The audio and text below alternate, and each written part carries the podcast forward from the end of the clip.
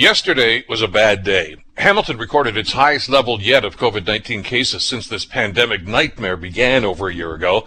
Health officials tell us we likely haven't even reached the apex of this third wave, and confidence in the Ford government's COVID plan is at an all time low. But there was some encouraging news yesterday.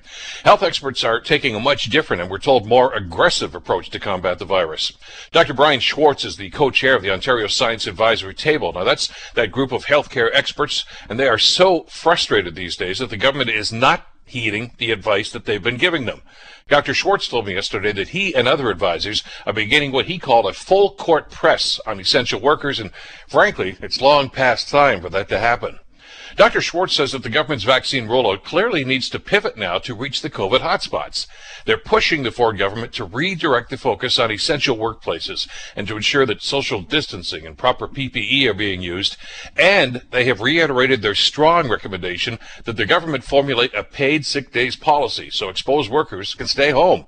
Now, the panel's been advocating for these things for months now, but the government apparently thought that they knew better. Well, they were wrong. But now it appears that the government is finally acting on at least some of these recommendations from the experts. And given the rising numbers of new cases and hospitalizations, this government's better late than never epiphany couldn't come at a better time. I'm Bill Kelly.